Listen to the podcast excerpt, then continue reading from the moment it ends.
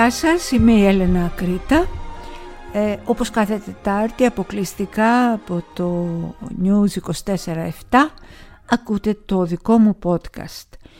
Ε, δεν έχω λόγια ειλικρινά να σας ευχαριστήσω που από την πρώτη στιγμή που ξεκινήσαμε αυτή τη νέα προσπάθεια και για δύο εβδομάδες ε, στις λίστες του Spotify και όχι μόνο το δικό μας podcast είναι σταθερά και αμετακίνητα μέχρι τώρα στο νούμερο 1 ε, στη λίστα όλων των ελληνικών podcast.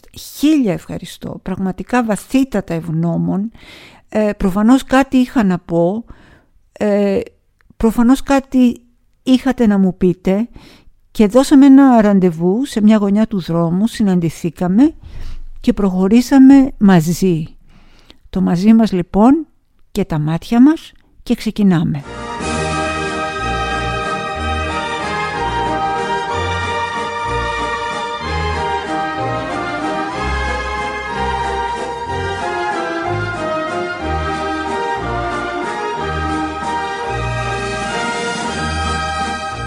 Και πάμε λοιπόν στον λοιμοξιολόγο, τον κύριο Θεοδωρακόπουλο και τη συγνώμη που του οφείλω.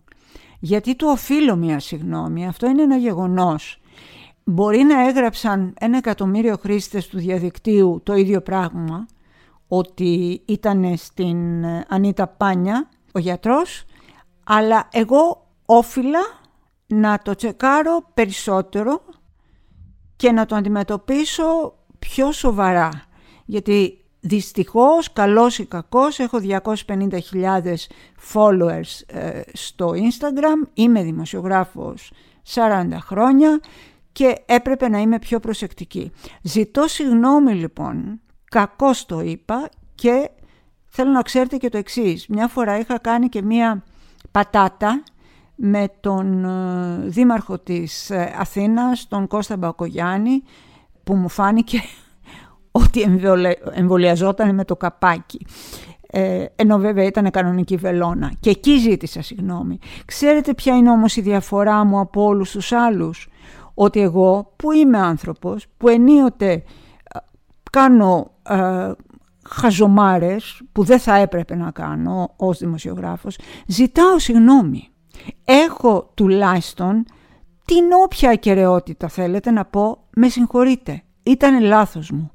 Δεν ξέρω πόσοι άλλοι το κάνουν αυτό και νομίζω ότι ήρθε η εποχή να αρχίσουμε να ψάχνουμε τα πράγματα λίγο περισσότερο.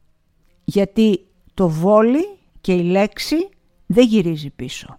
Όμως αγαπητέ κύριε Βασιλακόπουλε τα ερωτήματα παραμένουν και τα ερωτήματα αυτά που παραμένουν πρέπει κάποια ώρα να απαντηθούν από σας. Γιατί όπως εγώ ως δημόσιο πρόσωπο έλαβα τη δική μου ευθύνη, το δικό μου μερίδιο ευθύνης στην υπόθεσή σας, έτσι πολύ περισσότερο πρέπει να το πάρετε κι εσείς. Εσείς που είστε ένας άνθρωπος ο οποίος βγαίνετε στα κανάλια, ο οποίος μας νουθετείτε, μας λέτε τι πρέπει να κάνουμε, αν πρέπει να βάλουμε μάσκα, αν δεν πρέπει να, βγάλουμε, ε, να τηρήσουμε τις αποστάσεις, όλα αυτά τα πράγματα.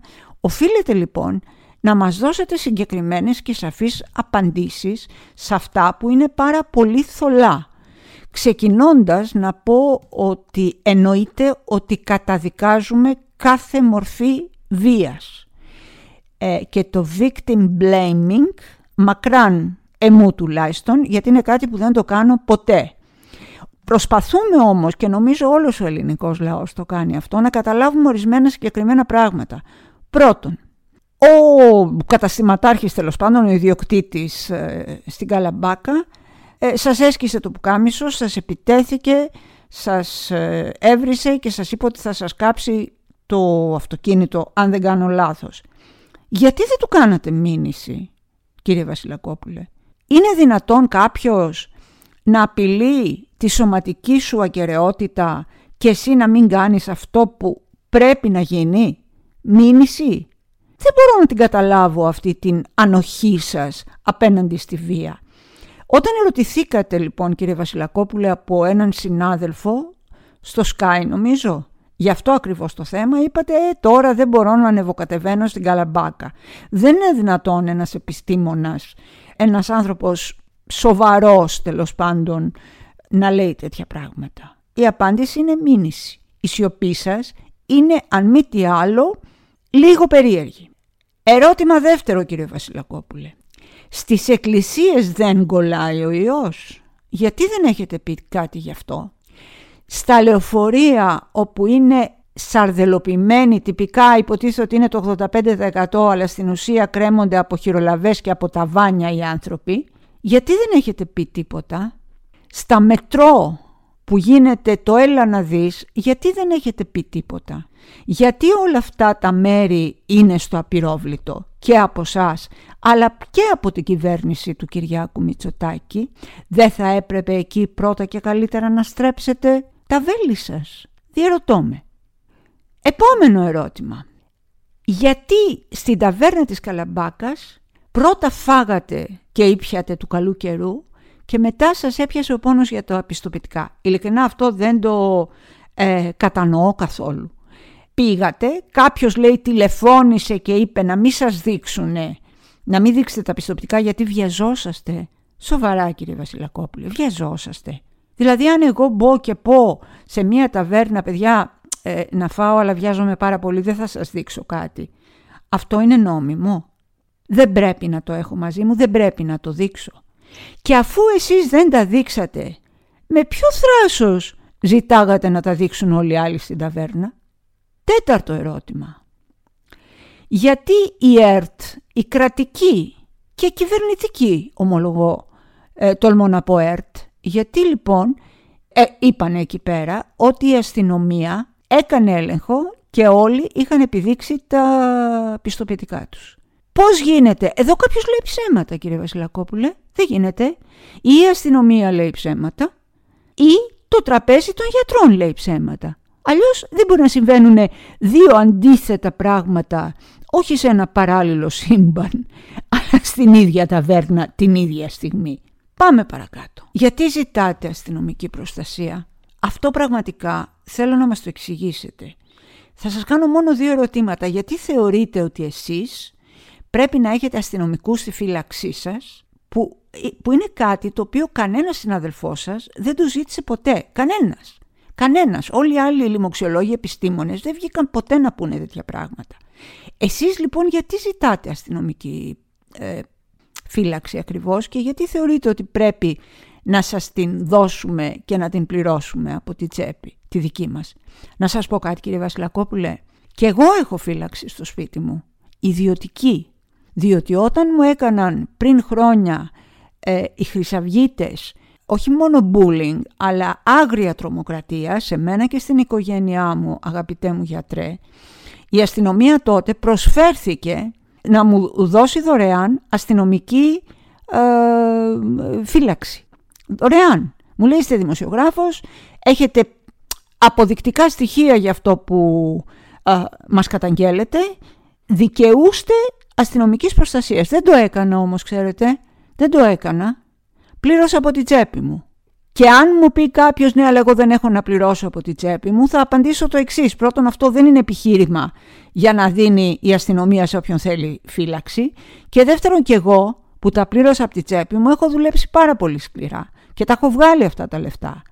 Και από ακαιρεότητα, αν θέλετε, δεν ζήτησα ποτέ να πληρώνουν οι φορολογούμενοι για να φυλάνε το δικό μου σπίτι. Όμως να σας πω και κάτι κύριε Βασιλακόπουλε, δεν έχετε και πολύ άδικο. Σε μια ε, χώρα όπου πληρώνουμε εμείς οι φορολογούμενοι για να ε, φυλάνε 100 αστυνομικοί το μένιο φουρθιώτη, ίσως έχετε και δίκιο που το ζητάτε. Όμως πραγματικά νομίζω ότι αυτό το περιστατικό πρέπει να φωτιστεί. Ε, και πρέπει να το φωτίσετε εσείς και μετά να ζητάτε τα αρέστα από τους άλλους. Η συγνώμη μου ισχύει.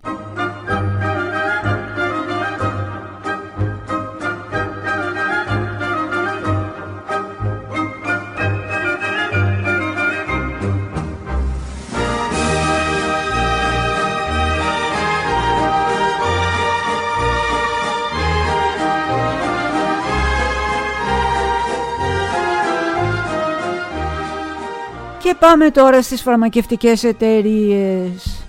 Ανεξάρτητα με το τι πρεσβεύει ο πολύς ο κόσμος, εγώ πρέπει να σας πω ότι δεν μπορώ να ρίξω έτσι απλά το ανάθεμα στις φαρμακευτικές εταιρείες που χρηματοδοτούν κάποια συνέδρια και κάποιους γιατρούς οι οποίοι θα παραστούν και θα γίνουν καλύτεροι επιστήμονες ενδεχομένως μετά από την ε, ενημέρωση που θα έχουν εκεί. Οι γιατροί στην Ελλάδα με 10 και 12 χρόνια πίσω τους σπουδών είναι ζήτημα αν παίρνουν 1.300 ευρώ. Με ποιο τρόπο λοιπόν άλλο θα μπορούσαν να σηκωθούν, να πληρώνουν από τη τσέπη τους και να πηγαίνουν ξέρω εγώ σε ένα συνέδριο στην ε, Βαρκελόνη ή στη Βοστόνη ή στην Καλαμπάκα ή οπουδήποτε αλλού.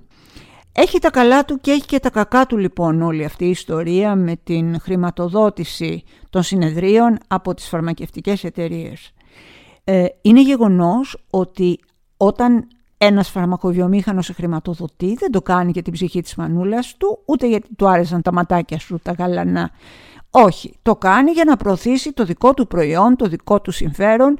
Η, το σκάνδαλο Νοβάρτης εδώ είναι και θα το συναντήσουμε σε λίγο. Αυτή ακριβώς είναι η ιστορία. Σου δίνω λεφτά, χρηματοδοτώ τη γνώση σου, την εμπειρία σου, το όραμά σου, την ε, παραξενιά σου, την ιδιοτροπία σου, τα γούστα σου, αλλά και εσύ θα συνταγογραφήσεις το δικό μου φάρμακο. Όμως παρόλα αυτά, εάν δεν υπήρχε αυτό το σύστημα, το φαύλο, φαύλο, το δέχομαι αυτό. Αν όμως δεν υπήρχε καθόλου, δεν θα υπήρχε η παραμικρή δυνατότητα για τους γιατρούς και ειδικά τους νεότερους γιατρούς να ενημερώνονται πάνω στις τελευταίες εξελίξεις της επιστήμης. Τώρα, ως προς το δικό σας συνέδριο και την, ε, το δικό σας χορηγό. Ε, πρώτον όχι, σε κανέναν μας δεν άρεσε που είπανε μην, ενοχλείστε, μην ενοχλείτε τους κυρίους ε, γιατί βιάζονται στο θέμα του πιστοποιητικού και το δεύτερο βέβαια είναι ε, ότι όχι κύριε Βασιλακόπουλε εσείς ειδικά που βγαίνετε κάθε μέρα στη τηλεόραση δεν έπρεπε να παραστείτε σε αυτό το συνέδριο δεν έπρεπε να δεχτείτε από μια φαρμακευτική εταιρεία να σας πληρώσει το ξενοδοχείο και το φαγητό σας εκτός αν τα έχετε πληρώσει μόνο σας και εκεί σας βγάζω το καπέλο, φαντάζομαι θα έχετε και αποδείξεις.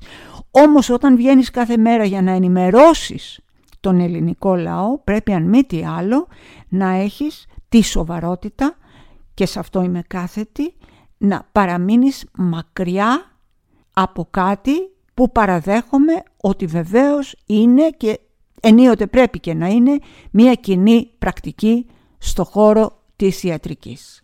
Σας ευχαριστώ που με ακούσατε.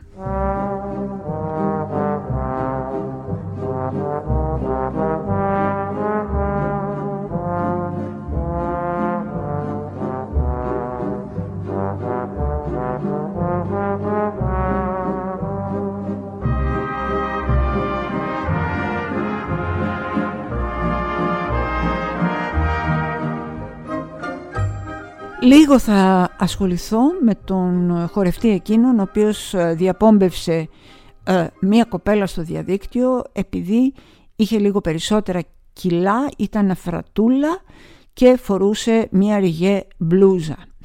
Ε, και λέω θα ασχοληθώ λίγο και θα είμαι και πάρα πολύ προσεκτική γιατί από ό,τι φαίνεται και από τις αντιδράσεις του μετά νομίζω ε, ότι ο άνθρωπος χρειάζεται κάποια βοήθεια. Επειδή δεν είμαι ψυχίατρος, είμαι δημοσιογράφος, το πάω βήμα-βήμα και γωνιά-γωνιά αυτό που λέω. Πιστεύω ότι ένας άνθρωπος ο οποίος κάνει αυτή την πράξη, μετά κλείνεται στην τουαλέτα επειδή το κορίτσι ειδοποιήθηκε και είδε τι συμβαίνει και ντράπηκε. Ε, μετά απειλεί ε, ότι θα αυτοκτονήσει. Ε, και πρέπει να σας πω ότι εγώ δεν πιστεύω αυτό που λένε όποιος λέει ότι θα αυτοκτονήσει δεν αυτοκτονεί. Ποτέ δεν ξέρουμε και ποτέ δεν παίζουμε με αυτές τις ιστορίες. Μπορεί να λέει ότι να αυτοκτονήσει και να αυτοκτονήσει. Σταματήστε λίγο αυτά τα κλισέ γιατί μπορεί να παίρνουμε και ανθρώπους στο λαιμό μας και αυτό δεν είναι καθόλου σωστό. Μετά όμως ζήτησε συγγνώμη και αφού τη ζήτησε τη συγγνώμη βγήκε και είπε ότι ζούμε στην εποχή που η χοντρή, επιλέξεις παιδιά είναι δικά του τα λόγια εννοείται, ζούμε στην εποχή που η χοντρή δανάει μπάρκα, ε, κάνει εκπομπή, παρουσιάζει εκπομπή. Ναι, αγαπητέ μου, ναι, ζούμε σε αυτή την εποχή και είμαστε πολύ ευτυχισμένοι που ζούμε σε αυτή την εποχή. Είμαστε πολύ ευλογημένοι που ζούμε σε αυτή την εποχή. Θέλουμε πάρα πολύ η Δανάη Μπάρκα που δεν είναι ψηλή, ξανθιά, ανορεξική, αδύνατη να κάνει εκπομπή. Θέλουμε πάρα πολύ να ακούσουμε αυτά που έχει να μας πει και επιτέλους μπαίνουμε σε άλλες εποχές, με άλλες νόρμες και με λιγότερα στερεότυπα. Είμαστε ευλογημένοι, το ξαναλέω και θα το ξαναλέω, που ζούμε αυτή την εποχή. Και ξέρετε γιατί τη ζούμε.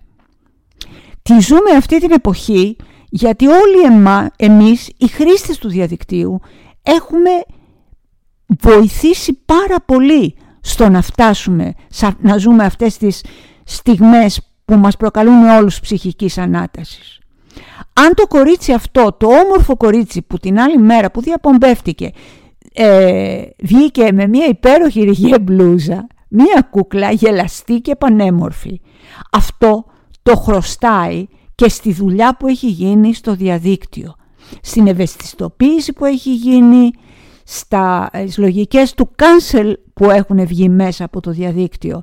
Εάν δεν ήμασταν όλοι εμείς που βοηθάμε, που στυλιτεύουμε την ομοφοβία, το ρατσισμό, τη χονδροφοβία, τον ηλικιακό ρατσισμό, που γινόμαστε ενίοτε και σκληροί σε αυτό, δεν θα μπορούσε αυτό το κοριτσάκι να βγει και να κάνει αυτή την υπέροχη γενναία κίνηση. Το πιθανότερο είναι ότι θα είχε κλειστεί στο σπίτι της και θα έκλαιγε στην αγκαλιά της μανούλας της. Δεν είναι αστεία η ιστορία η χονδροφοβία, καθόλου. Είναι πάρα πολύ σοβαρό θέμα και πρέπει να το αντιμετωπίσουμε έτσι. Να σας θυμίσω ότι μόλις πριν από λίγο καιρό ένα κορίτσι 14 χρονών, η κόρη ενός ιερέα, επειδή το κορίτσι αυτό το είχαν κάνει σκουπίδι από το bullying και από το χλεβασμό που υφίστατο κάθε μέρα στο σχολικό περιβάλλον, πήγε και έκανε μπαλονάκι με αποτέλεσμα 14 χρονών κουκλάκι, κοριτσάκι να πεθάνει. Να πεθάνει.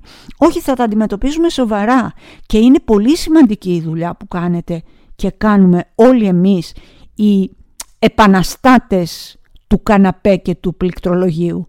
Χωρίς εμάς όλα αυτά θα περνάγανε ντούκου. Να μην υποτιμάτε λοιπόν τη δύναμή σας, να μην την υποτιμάτε γιατί υπάρχει και είναι εδώ. Να σας θυμίσω το e-food, να σας θυμίσω πάρα πολλές άλλες περιπτώσεις. Την περίπτωση του Λιγνάδη, την περίπτωση του Φιλιππίδη, την περίπτωση του Μητού. Πιστεύετε ότι θα υπήρχε το Μητού αν δεν υπήρχε ένα διαδίκτυο και ευαισθητοποιημένοι χρήστες με θεϊκά αντανακλειστικά. Πολύ σας αγαπώ όλους εσάς. Πολύ σας αγαπώ όλους εσάς. Σας έχω μέσα στην καρδιά μου και είστε ο λόγος που ξυπνάω και χαμογελάω κάθε πρωί.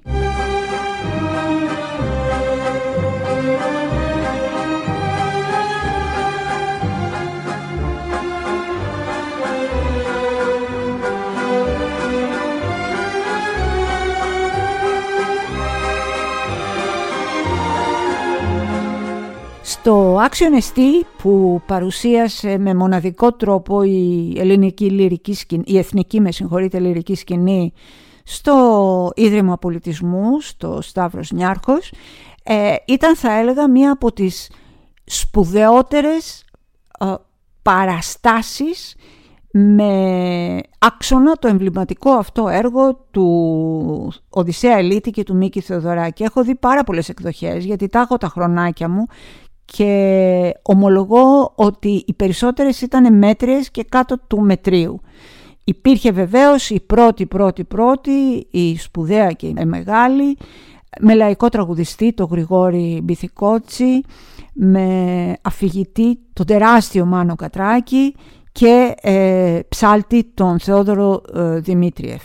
Ε, το είδαμε λοιπόν εδώ τώρα με μια άλλη ε, τριπλέτα ο Γιώργος Νταλάρας έκανε τον ε, λαϊκό τραγουδιστή.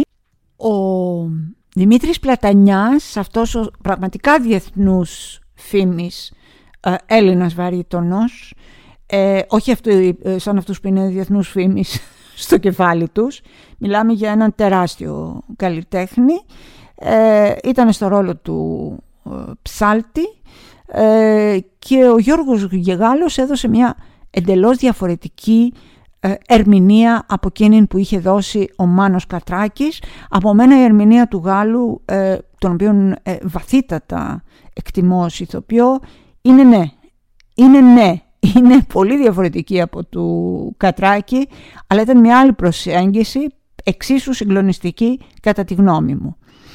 Ε, εγώ όμως επειδή ακριβώς το έχω δει εκατό φορές και ξέρετε τι με συγκίνησε πάρα πολύ; Αφού προσπεράσω την αξία ε, των καλλιτεχνών, αφού προσπεράσω αυτή την υπέροχη χοροδία της εθνικής λυρικής σκηνής και την ορχήστρα τη φοβερή με τον μαέστρο και αφού πω ότι ο Γιώργος Νταλάρας είναι ένας από τους πιο ταγμένους, αφοσιωμένους ρε παιδί μου ε, καλλιτέχνες που έχει σήμερα η Ελλάδα ε, ένας άνθρωπος ο οποίος ε, έχει προσφέρει πολλά για μένα η ερμηνεία του είναι ισότιμη με του Γρηγόρη Μπιθικότσι. Ε, ήταν έξοχο για μια ακόμα φορά. Και ξέρετε τι μου έκανε εντύπωση, βρε παιδιά, πάρα πολύ. Ο τρόπος που αυτοί οι τρεις άνθρωποι, ο Νταλάρας, ο Πλατανιάς και ο Γάλλος, κοιτάζονταν μεταξύ τους με τόση τρυφερότητα. Ο τρόπος που καμάρωνε ο ένας τον άλλον. Δηλαδή έβλεπες ας πούμε, όταν τραγουδούσε ο Νταλάρας, έβλεπες με τι αγάπη και θαυμασμό στα μάτια τους τον παρακολουθούσαν οι άλλοι δύο. Όταν ε, τραγουδούσε ο Πλατανιάς το ίδιο, όταν διάβαζε το υπέροχο κείμενο του Οδυσσέα Ελίτη ο Γιώργος ο Γάλλος συνέβαινε το ίδιο. Δεν υπήρχε κανένας ανταγωνισμός ακριβώς γιατί και οι τρεις είναι πολύ σπουδαίοι καλλιτέχνες. Αντίθετα ο ένας συμπλήρωνε τον άλλον και ο ένας ήταν σαν να ήταν περήφανος για τον άλλον. Αυτοί είναι οι καλλιτέχνες. Αυτές είναι οι μεγάλες ψυχές των πραγματικών καλλιτεχνών. Ξέρετε πως ήταν. Ήταν τρεις άνθρωποι οι οποίοι λες και είχαν καταπιεί το άξιο νηστή και το βλέπαμε να πάλεται από το σώμα τους. Τόσο αφοσιωμένοι, τόσο σοβαροί στην αντιμετώπιση και τόσο γενναιόδοροι ο ένας με το ταλέντο του άλλου. Σας τα λέω όλα αυτά γιατί πραγματικά ήταν μια σπουδαία βραδιά, αλλά κυρίως για κάτι άλλο. Αγάπες μου γλυκές, τους καλλιτέχνες δεν τους ανεβάζουμε εμείς. Όχι. Οι καλλιτέχνες έχουν ταλέντο και οι καλλιτέχνες ανεβαίνουν μόνοι τους και παρασύρουν και εμάς που τους ακολουθούμε. Έναν ατάλλαντο δεν τον ανεβάζουμε ή αν τον ανεβάσουμε, τον ανεβάζουμε για ένα τέταρτο δημοσιότητας. Όμως οι καλλιτέχνες αυτοί μόνοι τους είναι που αν θέλετε βήμα-βήμα οργανώνουν την πορεία τους και εμείς τους ακολουθούμε. Σαν το μαγικό αυλό του Μότσαρτ προχωράνε μπροστά και γύρω όλο αυτός ο κόσμος τους θαυμάζει, τους αγαπάει. Μην λέτε λοιπόν εμείς σε ανεβάσαμε και εμείς θα σε κατεβάσουμε. Αυτό δεν ισχύει για τους σοβαρούς καλλιτέχνες. Εντάξει. Και δεν μας χρωστάνε καμία χάρη. Δεν μας κάνουν κανένα ρουσφέτη είναι αυτοί που είναι, αν θέλουμε τους ακολουθούμε, αν δεν θέλουμε δεν τους ακολουθούμε, δεν θα χάσει και η Βενετιά Βελόνη. Μπράβο και στους τρεις, μπράβο στην Εθνική Λυρική Σκηνή, μπράβο σε όλη αυτή την προσπάθεια που ανέδειξε το έργο του πρόσφατα χαμένου Μίκη Θεοδωράκη.